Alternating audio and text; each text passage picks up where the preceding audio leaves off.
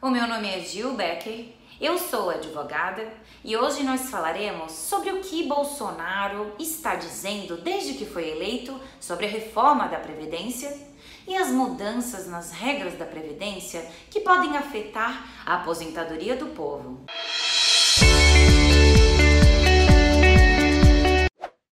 O trabalho do presidente eleito Jair Bolsonaro já começou antes de assumir o cargo e a reforma da Previdência ganhou atenção.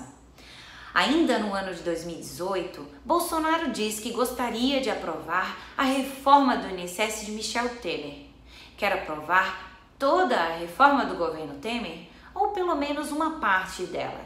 E vai conversar com o atual presidente Michel Temer para tentar esta aprovação.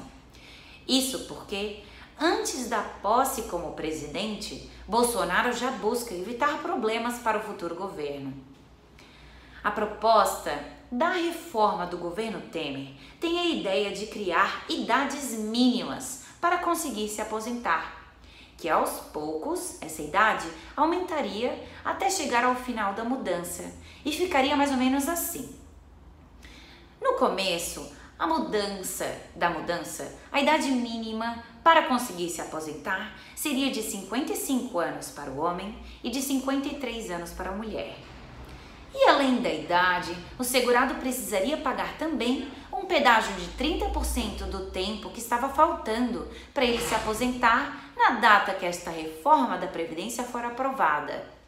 Ou seja, o segurado deve completar a idade exigida no ano que pedir aposentadoria e o tempo mínimo de contribuição. A mudança da reforma é para aumentar a idade mínima. Então, a exigência da idade mínima de 55 anos para o homem e 53 anos para a mulher aumentaria um ano a cada dois anos passados, até o ano de 2036 para as mulheres e de 2038 para os homens. E ao final desta mudança, a idade mínima exigida será de 65 anos para os homens e de 62 anos para as mulheres. O valor da aposentadoria do segurado seria calculado de acordo com o tempo de contribuição que ele tem. Essa proposta do governo Temer é diferente da aposentadoria por tempo de contribuição de hoje, que não tem idade mínima. E para ser concedida, o homem precisa ter 35 anos de trabalho ou contribuição e a mulher precisa de 30 anos de trabalho ou contribuição. Ou seja, a aposentadoria por tempo de contribuição de hoje pode ter o fator previdenciário, mas não tem idade mínima para conseguir se aposentar. E se a proposta do governo Temer for aprovado como o Bolsonaro quer, a aposentadoria do tempo de por tempo de contribuição que vale hoje não existiria mais.